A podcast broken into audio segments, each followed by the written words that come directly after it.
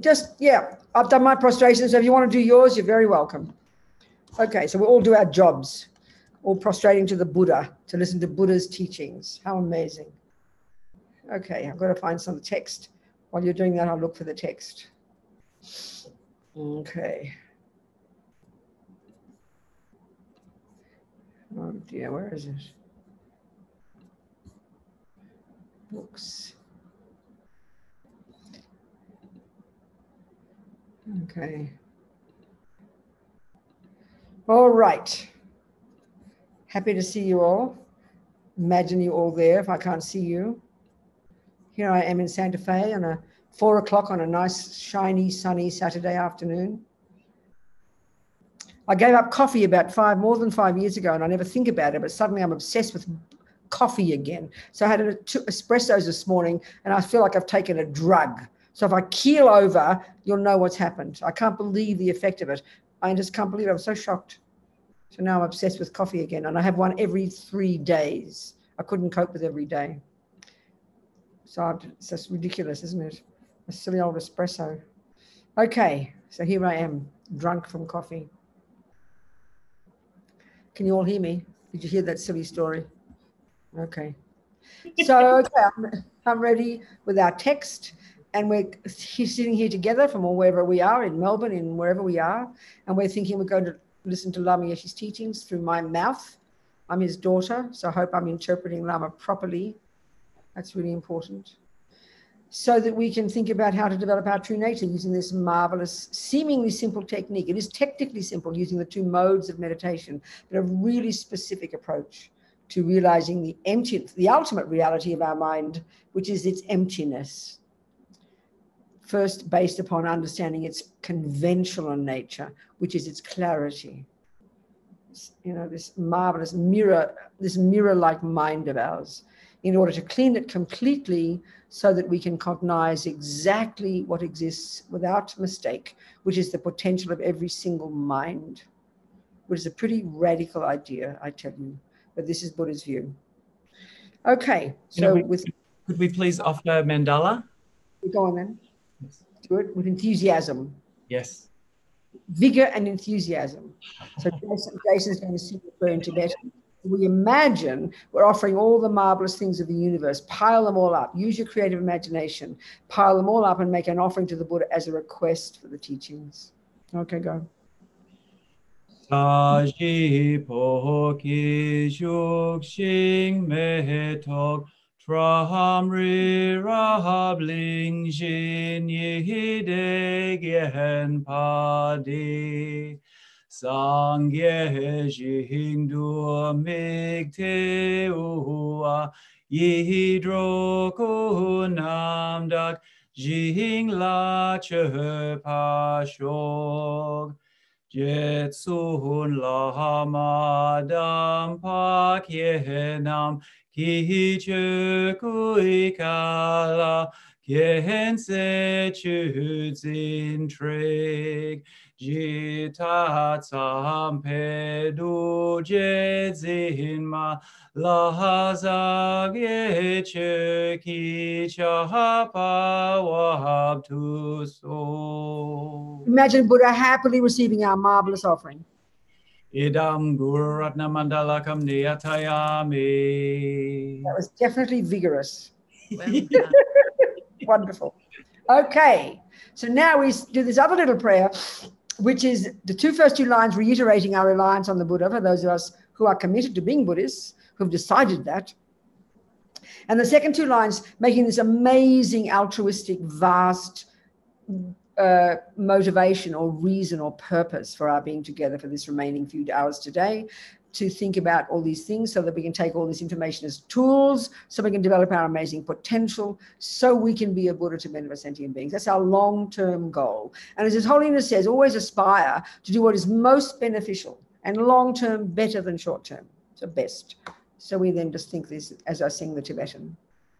संगे चरम सौके चौक नामला जांग छो बाडू डागनी की अब सूची डागी छनियन की पैसो नम की ड्रोला पेंचे संगे ड्रोपा शोक Sangye charang soke chognam la, jangcho baru dagni kyap suchi, dagi chonyen gi personam ki, drola penche sangye drupa shok.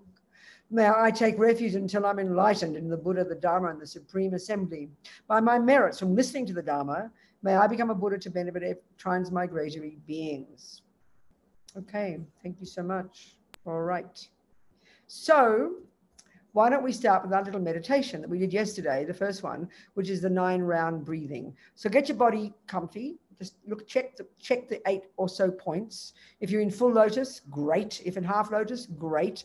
Ordinary cross-legged, great, that's fine. That's the first one. Second is your hands in your lap, like this if you want, thumbs, under, thumbs touching, left underneath, and the mudra of meditation. Third is, you know, however you're sitting, whether it's in a chair or whatever, have yourself upright. Don't slump into the chair.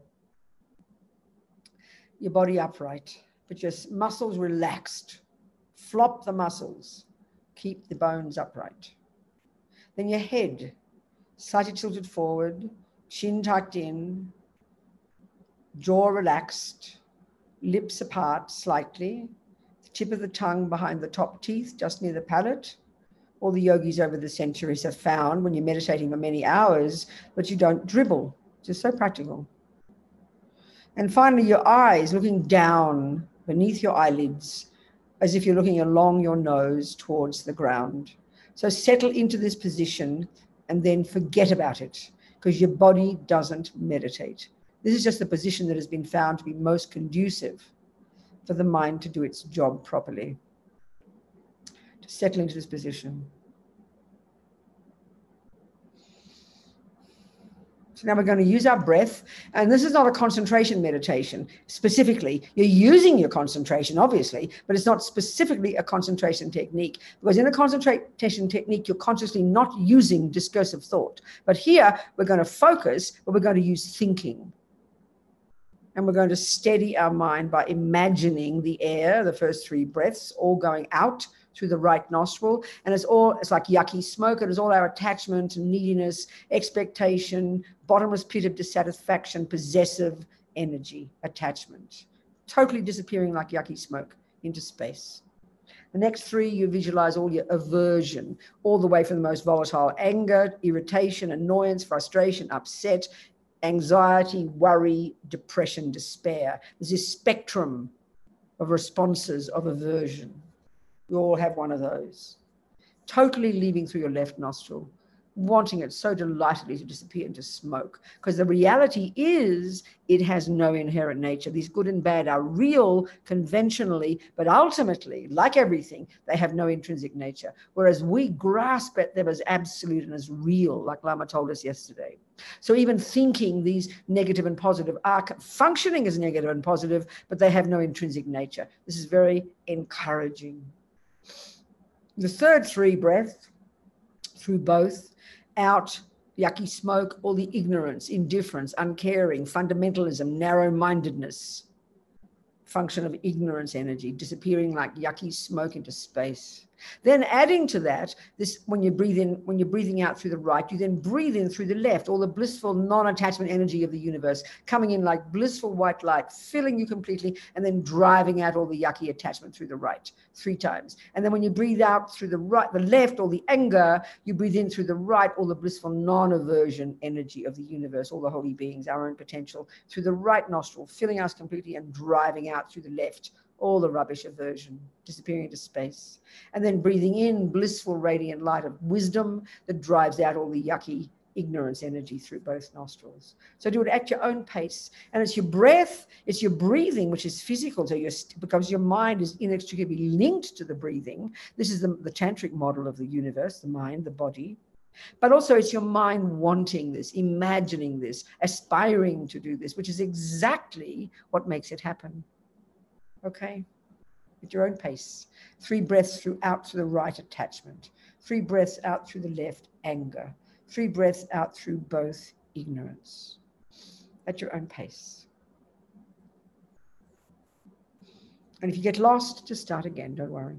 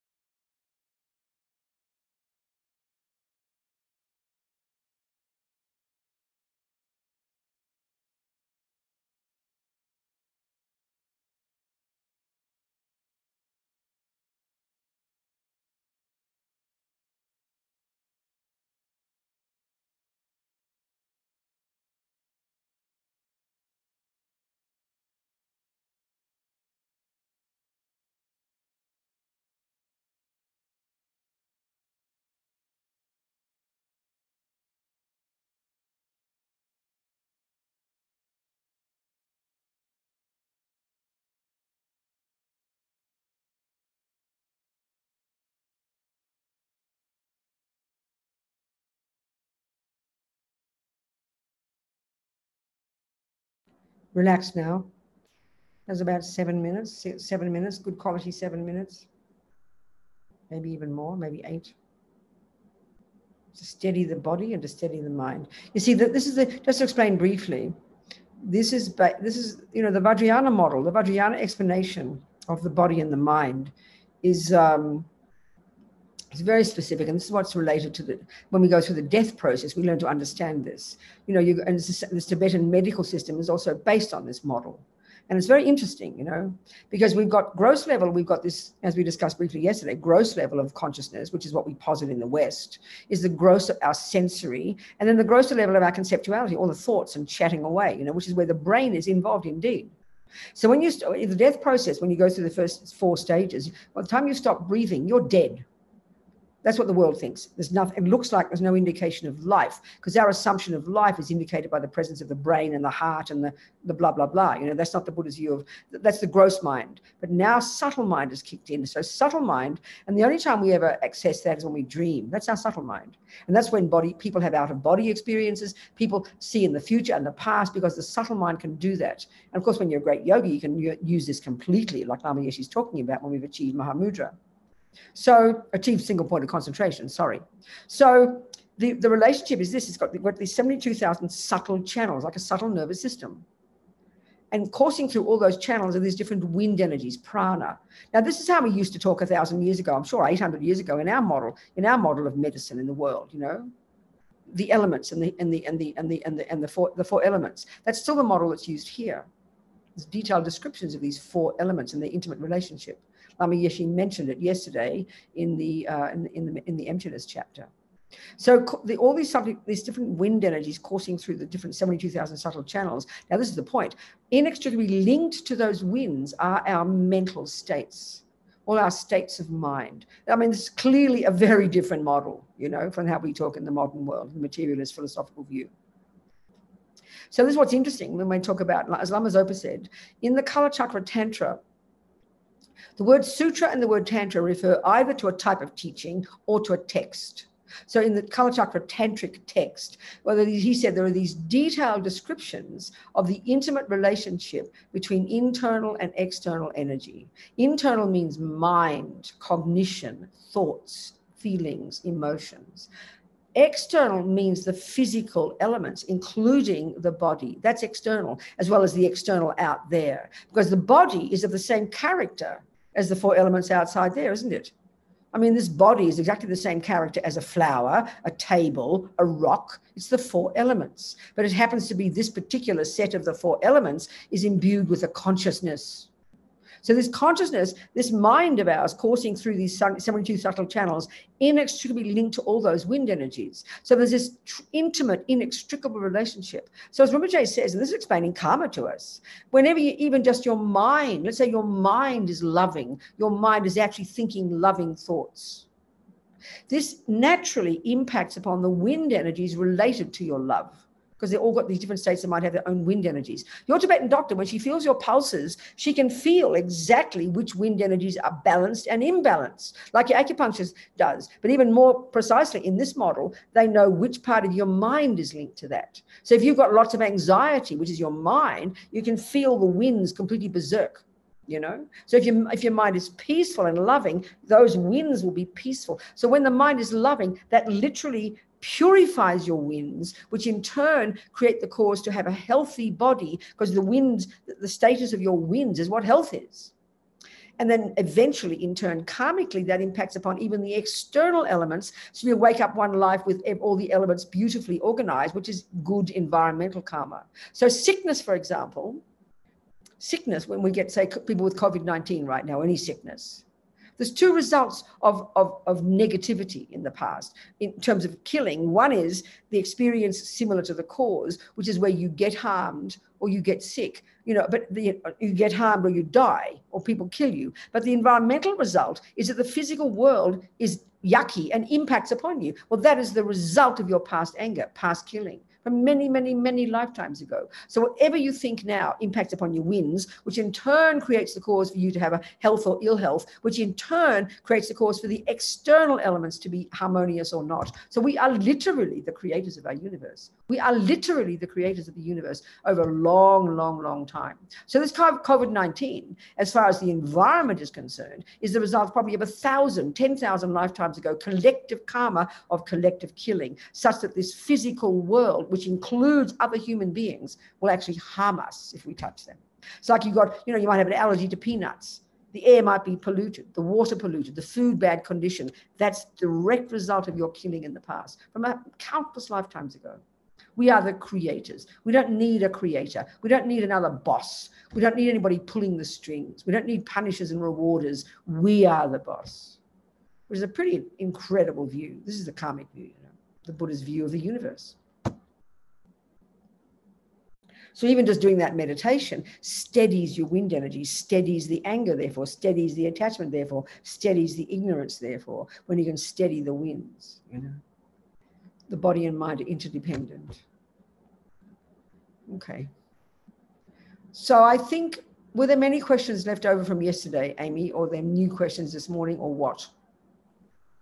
I think we asked all the questions yesterday and there's okay. no, new, no new questions yet. Okay, fantastic. All right, very good. Okay, so hang on. My stand has gone off.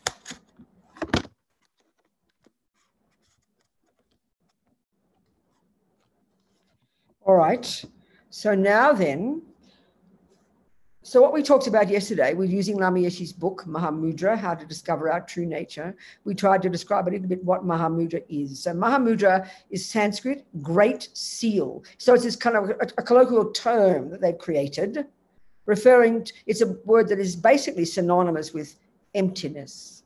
So it has this nice taste because everything that exists ultimately is, is actually sealed, is, is actually defined by its emptiness course, it's abstract to us, this idea. It's the ultimate nature of everything that exists. There's nothing that exists that isn't in, empty of intrinsic character. There's nothing that exists that isn't interdependent, as Lama tells us. So I think it's very helpful. Lama we, we read Lama's chapter, very marvelous, and that's expressing the, the final view of emptiness, the final view, the, the view expressed, as Lama says, by Nagarjuna and the great yogis Nagarjuna and Tsongkhapa. So it's, it's, it's specifically the, the, presentation of the Buddhist school of thought. In there, there are many over the centuries that, that you learned about when you study Buddhist tenets, you know, and they do this in the monastic universities. Over the centuries, there are many views that have come from people interpreting Buddhist teachings, each for a different type of mind. So this is called Buddhist tenets. And the one that Lama was describing yesterday is the view of what's called the consequentialist middle way view, the Madhyamika. And there's different schools of thought there, and the one we're discussing is the one that's called the consequentialist. But the Buddha taught various views, different views, each of which is where he diverged from the Hindu expression, the Hindu explanations of the nature of self. That's why Buddha diverged. And there are various views, various interpretations of this selflessness. So one, okay, so one way of presenting all of that, and Lama taught it, said it, implied it in his chapter, is about is called the two truths. So let's look a little bit at this. The two truths. Conventional, the way things exist conventionally, and the way things exist ultimately. So right now, Buddha says, we have that in our mind naturally as a result of this root delusion called ignorance in Tibetan, maripa, unawareness. And this ignorance is a very specific ignorance. Because of this specific ignorance, and I'll describe, we have we now live in the in the two extreme views. We're way off the plot off the plot. We're not anywhere near the actual reality. We've got two extreme views. And we have to try and fix these two views to get to be on track with the two correct views, according to Buddha, of how things exist. And then when we've got these two together, we can see how they're integrated. And this is when we're really on the right track. Right now, when we hear them, we hear them not only correctly, but we hear them even as opposite. We hear them as contradictory. So this ignorance, what is this? So like I was saying yesterday, in the Buddhist model of the mind, Buddha teaches there are, and when we look at the mental consciousness, forget about the sensory, we've got three categories of states of mind. There's no fourth. The first lot are the negative, neurotic, deluded, fear based, I based, all those rooted in this, this ignorance, known colloquially as ego grasping, or as Lama called it, ego mind. It's his own term for it. It's this primordially deep, the deepest or the root misconception, the root lie, the root delusion, the root affliction. Lama in Mahamudra has got 21 different synonyms, most of which he made up in his wish to help communicate with us the way our crazy mind works, you know. And this is unique to the Buddha's take on things.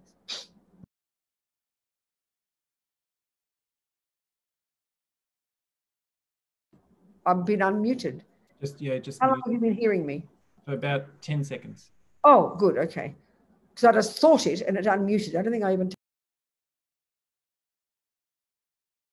It's happened again, Venerable Robina. Oh no, she's muted deliberately. okay. Ah. You don't want to hear the sound of my nose blowing. Okay. Okay.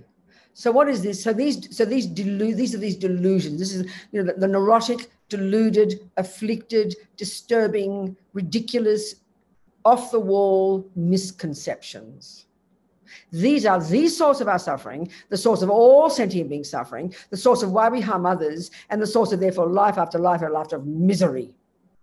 So we've got to in in, in so this is where the lamrim fits beautifully. In junior school, we begin to subdue the, the servants of those minds. We control our body and we control our speech. It's very logical, you know. Lama doesn't talk about this at all in, in this book because it's not relevant to Mahamudra, but I'm talking about it here because it's helpful for us to get the bigger picture, you know. So, so he Buddha doesn't get give us a look at the mind yet. It's too advanced. He says, just control the servants of your mind, baby. Don't kill, don't lie, don't jump on the wrong partners. Just control yourself. Be, be, behave nicely. It seems almost so cute. It's like a joke. You know, your mother would say, behave nicely. We think, who cares about behavior? Well, it's really the point. I always remember, you know, because I mean, I've always been naughty all my life, bad behavior, always getting into trouble in the family, at school, everywhere I go, even in the Buddhist centers. I'm always a troublemaker, supposedly, whatever.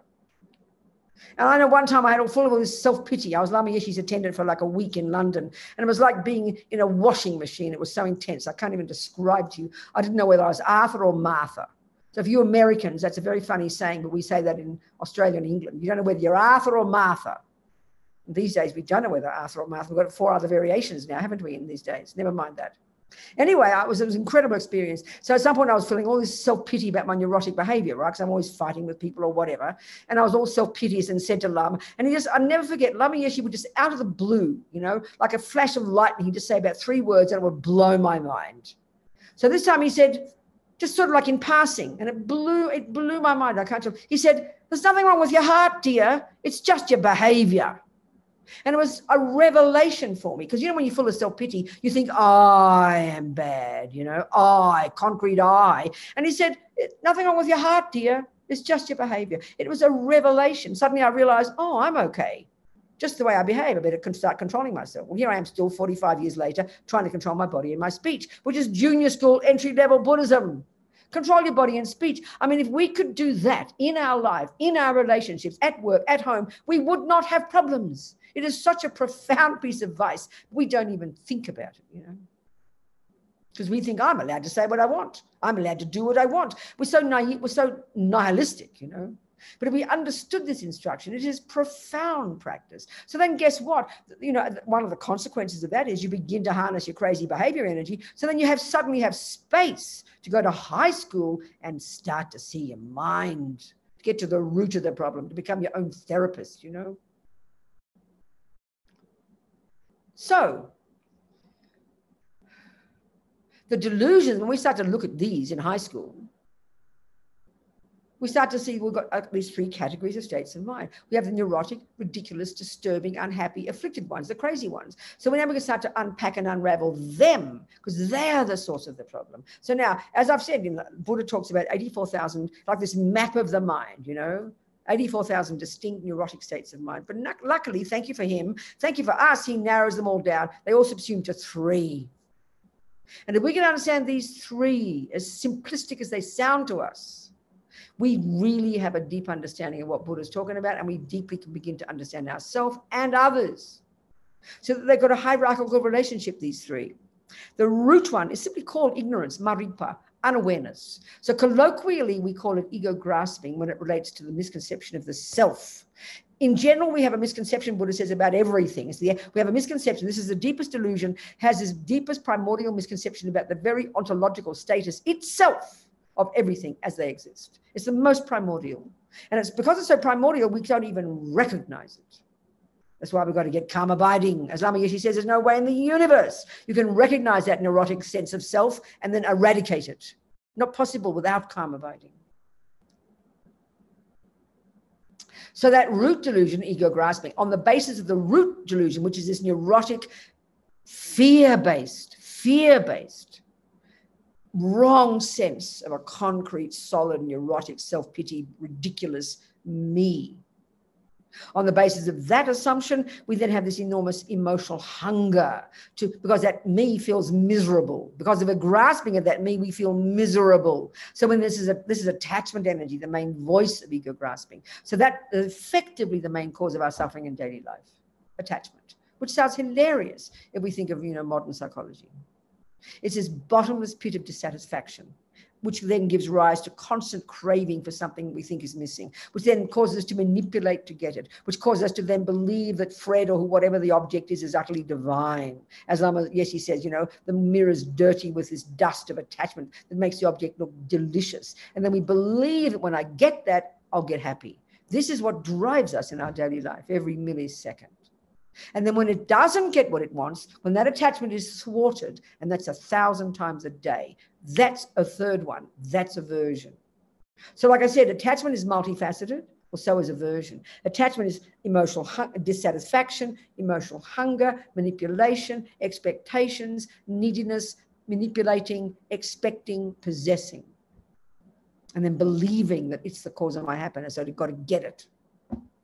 Then, when it doesn't get what it wants, that's aversion. And aversion can be the most volatile anger through the spectrum of annoyed, irritated, frustrated, despair, and depression.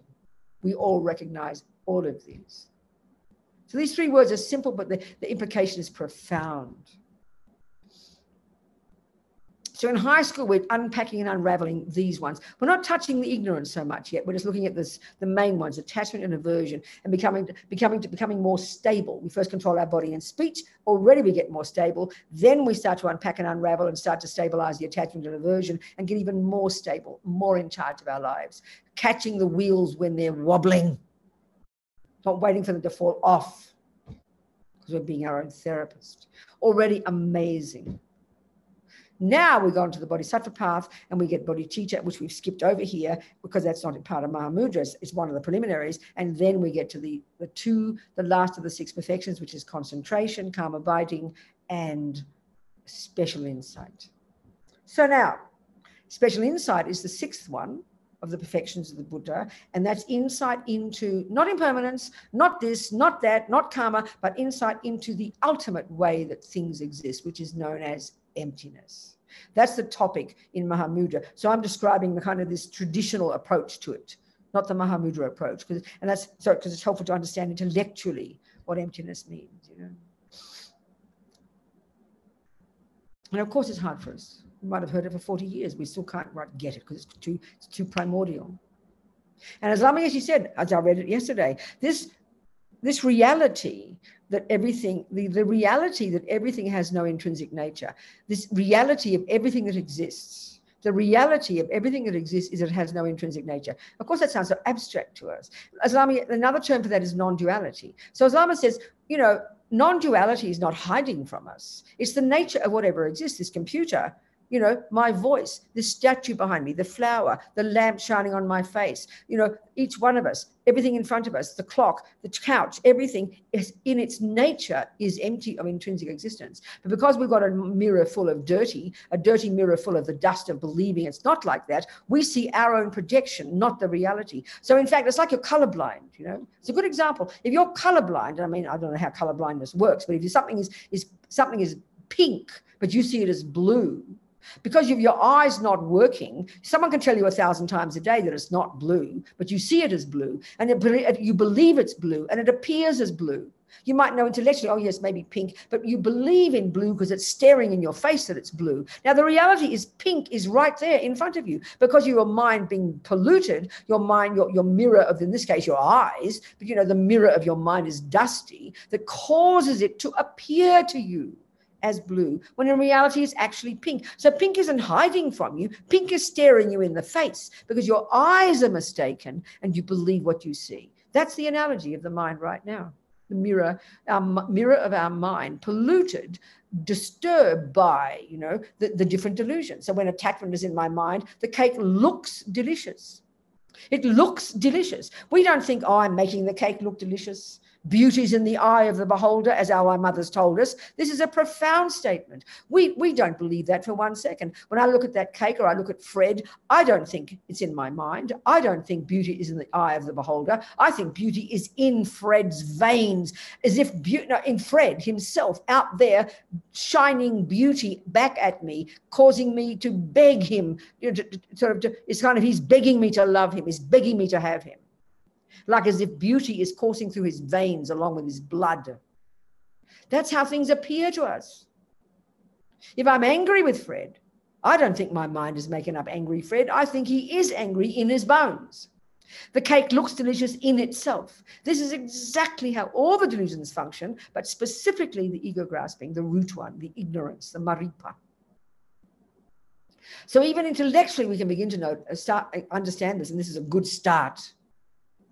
But the mistake, you've been seeing things as pink for so long. You, you, you know, you believe you've been seeing things for, as blue for so long. I forget which one I said now. It's like it's really pink, but you think it's blue, okay?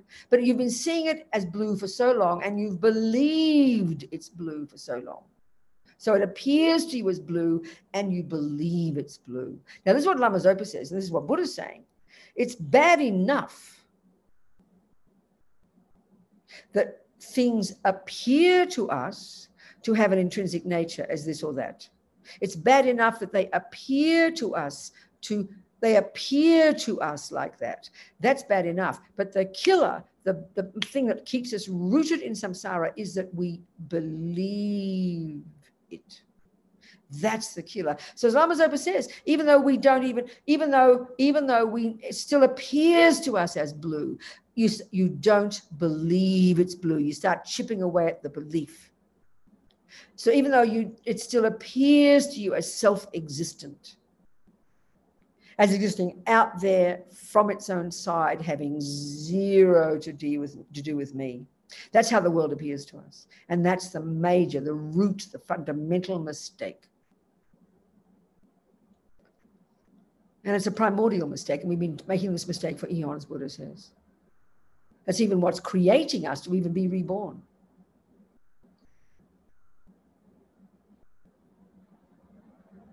So the general function of all the neuroses is they are liars.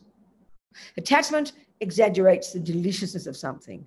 Aversion exaggerates the ugliness of something. They're both underpinned by the root delusion that causes the cake to be from its own side delicious. It causes the ugly Fred, once he's given me up for a younger version, to appear ugly from his own side. That's that's the function of the ego grasping that informs the attachment, informs the anger. It's the most subtle mistake. So, what's the different? The different. This, we're talking now the opposite method that Mahamudra is. Mahamudra is you go straight to the piano and intuit Bach. So we're now we're doing the first one, which is the theory first and then the experience. And that's okay. We can go back and forth, you know. So what are these two truths then? It's one way of presenting the entire universe for the Buddha. So everything that, that does exist, the Buddha says, exist first has they have each has a conventional character, which is very specific to each phenomenon.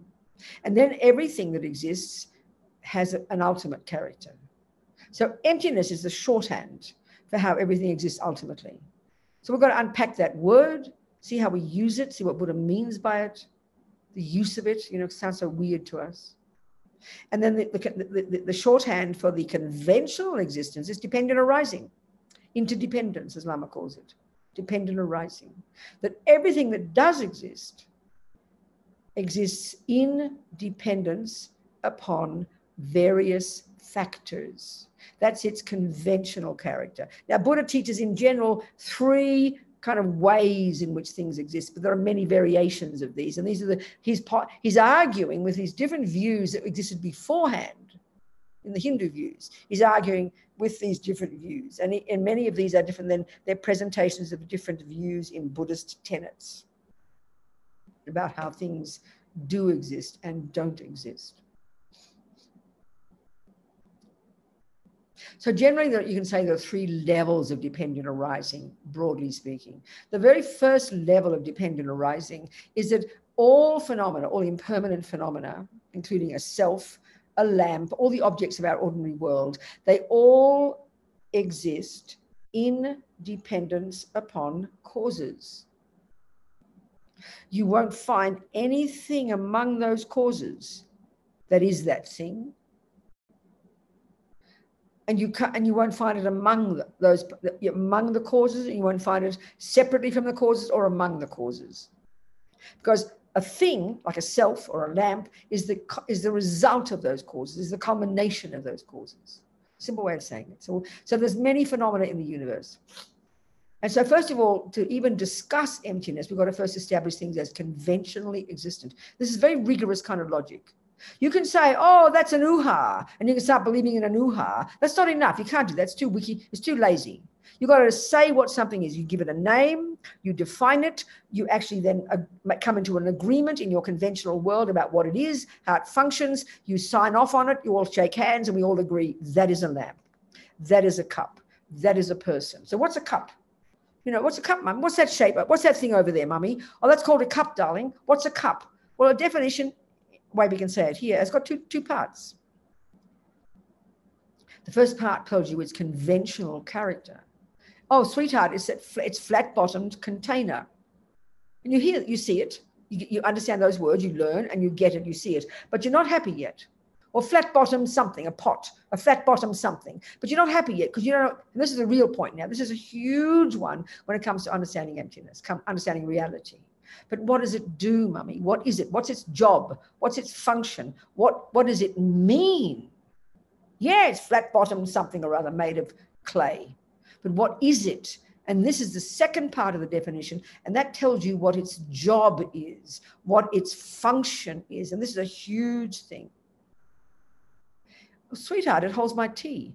Now you understand what it is. Now, but you don't believe your mother. You have to prove that she's right. Don't just believe her. She can make it up. You, she's got to prove it. So she gets her tea and she pours, and you will see, and she will see that in fact it fulfills that function. It holds her tea. Well, so far, so good, but still not enough.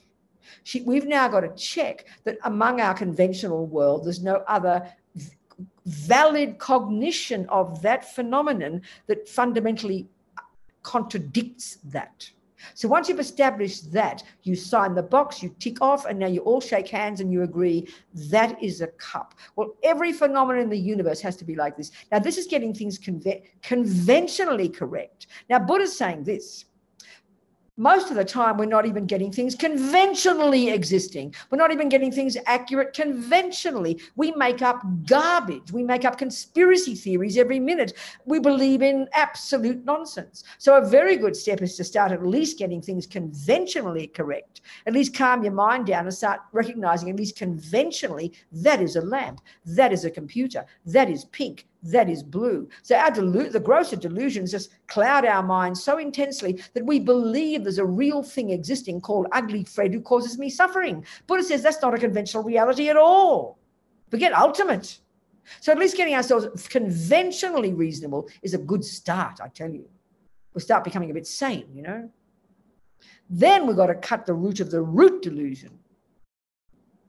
That's why the first level of practice is at least control your crazy delusions. And then at least you're going to be more loving, more wise, more intelligent. That's conventional reality. At least you're on track conventionally, but they're still not finished yet. You've got to uproot even now the root delusion. So it's a gradual process of working on your mind, you know.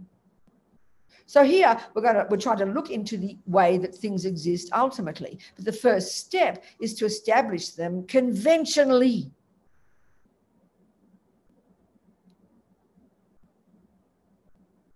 So when you study Buddhist philosophy, you first learn this kind of map of the universe, the worldview. And the first thing you learn is well, almost the first is that there are, there's various synonyms for that which exists. And why that's so crucial for the Buddha, because he's saying right now, like I just said, the delusions are causing us to live in la la land about what, what exists. So we at least get clear conventionally. So there are several synonyms for that which exists phenomenon, object of knowledge, object, existent, established base. Just like five, maybe there's more. Excuse me. So whatever exists, this is a major point for the Buddha. Whatever exists, Buddha says, even conventionally, can is something that can be that can be um, the definition of the word existent is that which can be cognized by mind. I mean, this is profound. That which exists is, is sealed at even conventional level by that which the mind can cognize. So it's axiomatic that that which the mind can cognize is that which exists. So mind is central to everything in the universe for the Buddha. It's very powerful. So this is important because Buddha says we're living in la la land right now, but believing in phenomena that don't exist. We believe in a cake that's divinely delicious. It'll make me happy when I eat it. He says, don't be ridiculous. No such thing exists. We're living in demented la la land. And this is just the relative level.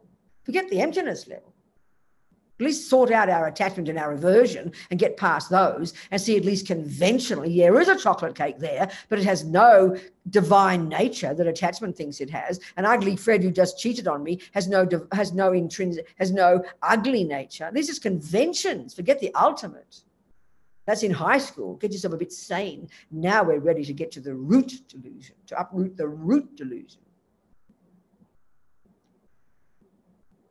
So we're trying to establish what exists and how they exist. This is what we're trying to eventually, this is what wisdom means in Buddhism. That's why you're doing Mahamudra to see how things exist finally. Why? Because that's what cuts the nonsense. That's what cuts the nonsense. So when in meditation, whether it's using the Mahamudra technique or the other technique, or Tantra or whatever, whatever method is you're using, there are many methods. Once you finally, on, on the basis of calm abiding meditation, as Lama Yeshe says, you cannot get it without that because you've got to access the microscope of your mind. That's what calm abiding allows you to do. Once you've got your first non conceptual, direct, genuine insight into the truth that there never has been, isn't, and never could be an intrinsic I. That's what we're going to go into, what it is. That's your first moment of a realization of emptiness. And that's the first second you cut. You cut the root of samsara. And after that first second of that realization, you cannot fall back. You're climbing out of your samsara into your nirvana. You can't fall back after that. You can only go forward. You still have plenty of work to do, but that's the, that's the one we're aiming for. Your first moment of your direct, non conceptual insight into the reality, the truth that there never has been, isn't, and never could be that fantasy I we have believed in for eons. So this approach we're taking here, which is the opposite to the Mahamudra approach, is using intellect. And it's, it's very tasty. So let's look at these two truths then as a method for helping us get the ultimate truth. Okay, so let's use the phenomenon called I. The one we're most attached to, the one we think about most, the one that's the center of our universe is me, the object called me. So the words I, me, self are synonymous. So me, myself, I, our self are all synonymous, all referring to this type of phenomenon. Not a lamp, not a toilet, not a mug, not a computer. A you know we're referring to a person, but a person also in you know a person. Hmm, there's slightly different words. No person, self, I. They're all synonymous. So we're one of those. Buddha's one of those. A hell being is one of those. An ant is one of those. We're that type of phenomenon. We're a person. Okay. So self or I. These are all synonymous. So, okay. So this Buddha presents different levels at which we grasp at a fantasy eye. The first one is we grasp, this is the grossest level. It's not even really getting into selflessness yet. We believe that things are, in, there's a particular view that Buddha argues with that, that posits a, a definite, concrete, unified, permanent, unchanging self. That's a really gross mistake. Then another level, a slightly subtle level of mistake, not the subtlest yet. And let's look into this analysis, okay? And I'm kind of mixing, conflating these first two views, but that's okay. So this one, you see, the first one, of the things exist in dependence upon their upon causes. This more subtle level is that everything exists in dependence upon parts. So it sounds kind of boring. We know things have parts, but who cares, you know? But it's got a major meaning here. Let's look into it. So I, the, the object called I, is made of many parts. So then how do we divide those parts? Well, let's keep it really simple. We can divide them into two. Let's keep it simple. We can divide it into the mind and the body. The mind and the body, they're the components of the person. You're made up of mind and you're made up of body. Now, obviously, we're talking the Buddha's view here, not the materialist view. We're talking the Buddha's view that posits we've got a consciousness, which is not physical, that's and this body is imbued with that consciousness. The difference between this four elements and the four elements of this of this curtain behind me is that that's not imbued with the consciousness. The difference between the four elements of that flower and these four elements here is that this is imbued with the consciousness and they're not. This is all the four elements. It's the same as the flower, you know.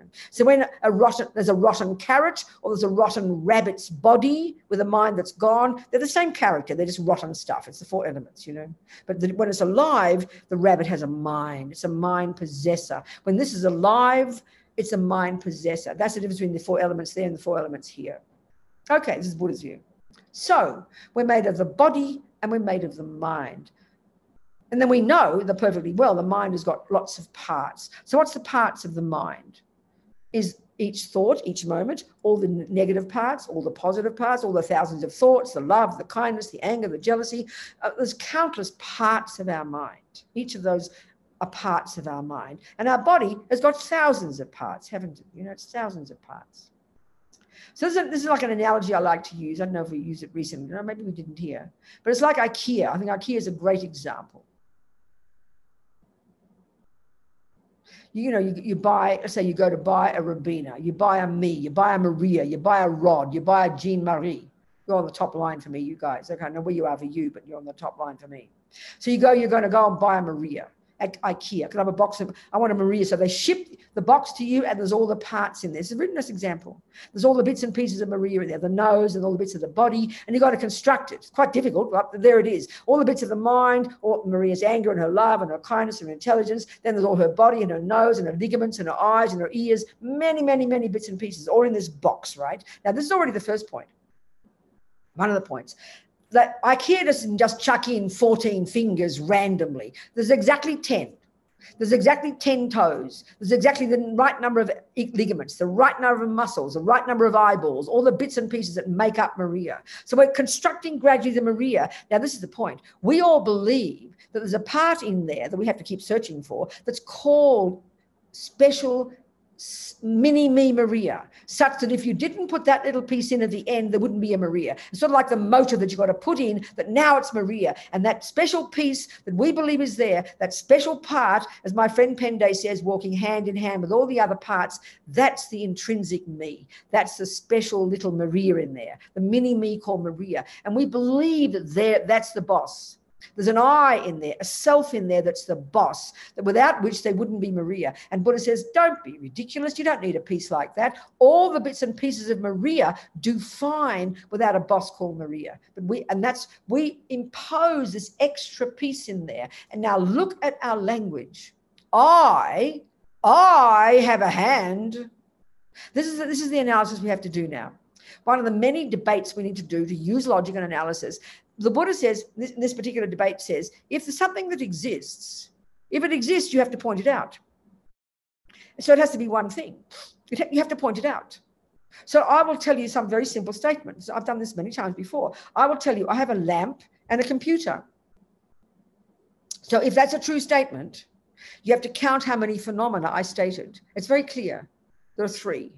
I is one phenomenon. Here it is. There's another phenomenon called a computer, and the third phenomenon is called a lamp. So if that's a true statement, even conventionally, you have to say there are three separate, separate phenomena. And that's a simple, if I say to you, I have a lamp and a computer, and you look over where I'm talking from, if we're in the same room, the first thing you'll do is you'll verify if I'm speaking the truth. And if I say I have an elephant, you'll, you'll feel sorry for me because you won't see an elephant. So you prove what I just said is true. You will count three phenomena, each of which is not the other. So the, the Robina is not the lamp. The lamp is not the computer. The computer is not the Robina. Robina is not the computer. We can see this pretty quickly. You're going to find three, in this case, a very simple example, three separate, distinct, independent phenomena. That's called logic. It's called simple math. Now we get tricky. I will tell you that I have a nose and an ear. Now, without analysis, you will look over here and you will verify what I just said. This is Robina, there's a nose and an ear. We won't analyze it, but Buddha says we have to analyze it because we're making a mistake. Without realizing it. Now, okay, so first of all, first of all, how many phenomena did I mention? We know it was three, the same. Eye, nose, ear. So if it's if this is true conventionally, it needs to be the same as the previous example. We need to point out three separate phenomena, each of which is not the other. So the ear and the nose are easy. Here they are. Look, two separate things. So an ear, this is the point here, it functions and can exist without depending on a nose. The function of the ear, remember, is to hear things. The function of the nose is to breathe air. So the ear is not necessary for the nose to function, and the nose is not necessary for the ear to function. Precisely. So that's easy. We can point out the two. Now we have to point out the third phenomenon called eye that is not the nose, that is not the ear, that is not all the other thousands of parts in that box IKEA sent. And that's the piece we instinctively feel is there. Somehow an eye that's the motor that runs everything, that's the boss, like a like a puppeteer or like a mini me, like the landlord, you know. We've got this deep and we say that. We say it like that. You know, if Maria insults me, how she says, Oh, you have an ugly nose, Robina. And I say, How dare you insult me, Maria? And she'll say, No, I didn't insult you, Robina. I insulted your nose. We would laugh at that. But that's technically correct because we feel there is a part in here. We never analyze it, we never search for it, we just assume it's there. That's like this little mini me, the boss part.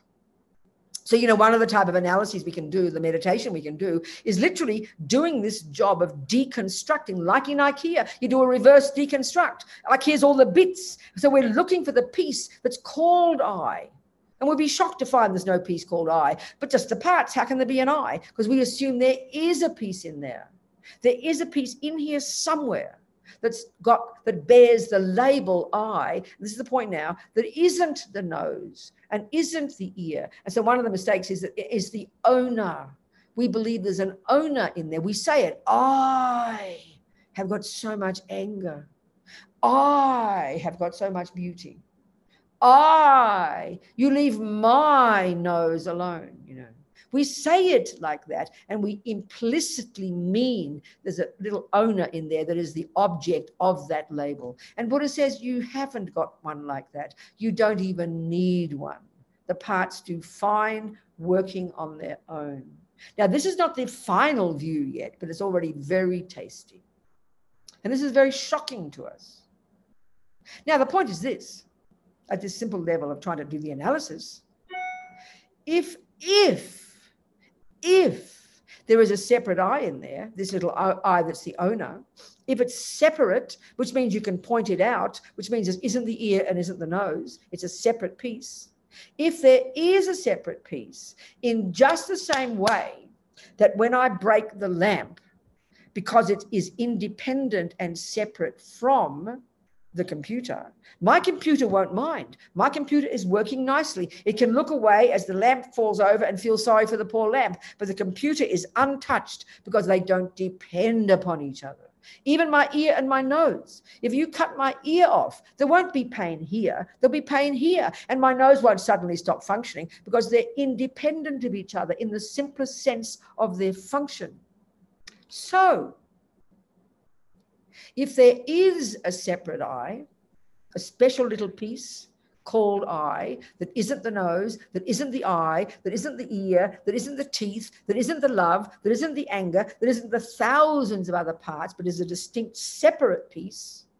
If there is such a piece, then obviously when my ear hurts, my eye will be looking on feeling sorry for the ear. It won't be affected.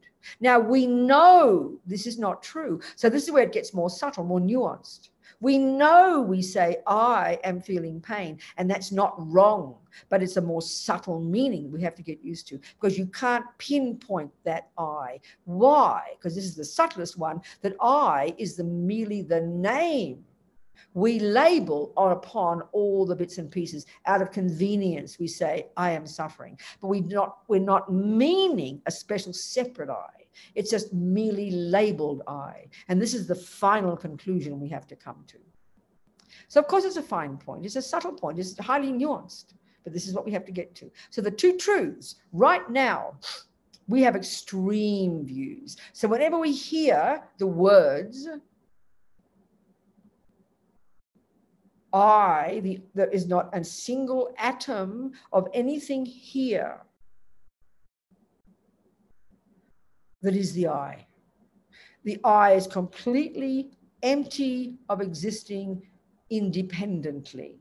That's the real word that all inherent, self existent from its own side, in and of itself, existing naturally. There are many synonyms, and they all are synonyms for there's no independent I. There's no I in here that's independent of the parts. And finally, there is no I in here that's independent of the mind that calls it I. So when we hear that, when we hear the I is empty, that's the truth, the ultimate truth. But because we have this misconception, we hear it as, oh dear, there's no I, and we throw the baby out with the bathwater. I might as well kill myself, there's no I. I've looked and I can't find an I. So, as Holiness says,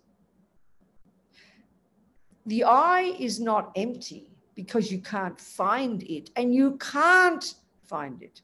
That's not the real premise. The I is empty of existing independently because it is a dependent arising. So this is the two truths together. But right now, when we hear emptiness, we hear nothingness. We throw the baby out with the bathwater. We fall into the abyss of the great mistake, as Tsongkhapa says. That's where we run, and we can't. And that's the deepest, worst, most outrageous mistake we make in the world and in the literature and people's misunderstanding of emptiness. Therefore, there is no I. And you're right, you won't find one, but that's not the real premise. And you've got to go further that's nihilism. Oh, well, there's no I, might as well die.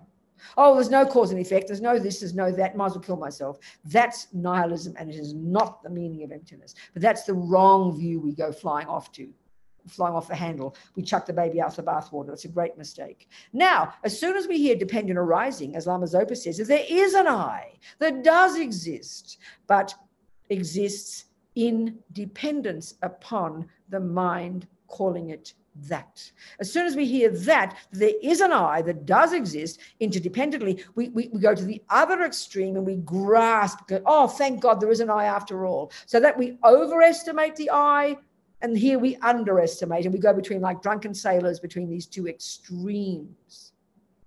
Not, you know, it eternalism, there is a thing from its own side or there's nothing. And we can't hear the reality of the two truths. So when we're on the right track, whenever we feel that when we get a sense that something is empty, as Rinpoche says, he says, when you realize the emptiness of the I or whatever else it is, he says, it's as if there's no I, but there is, dependent arising. But what does exist is so subtle, it's as if it doesn't exist. So it's something is empty.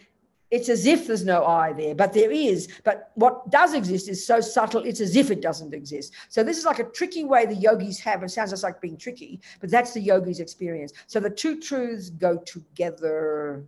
They don't contradict. And when we start to be on track there, as Nagarjuna says, or Chandrakirti says, or whoever, now we're on track with understanding Buddha's teachings. The two truths are the flip side of the same coin, you know, dependent arising and emptiness.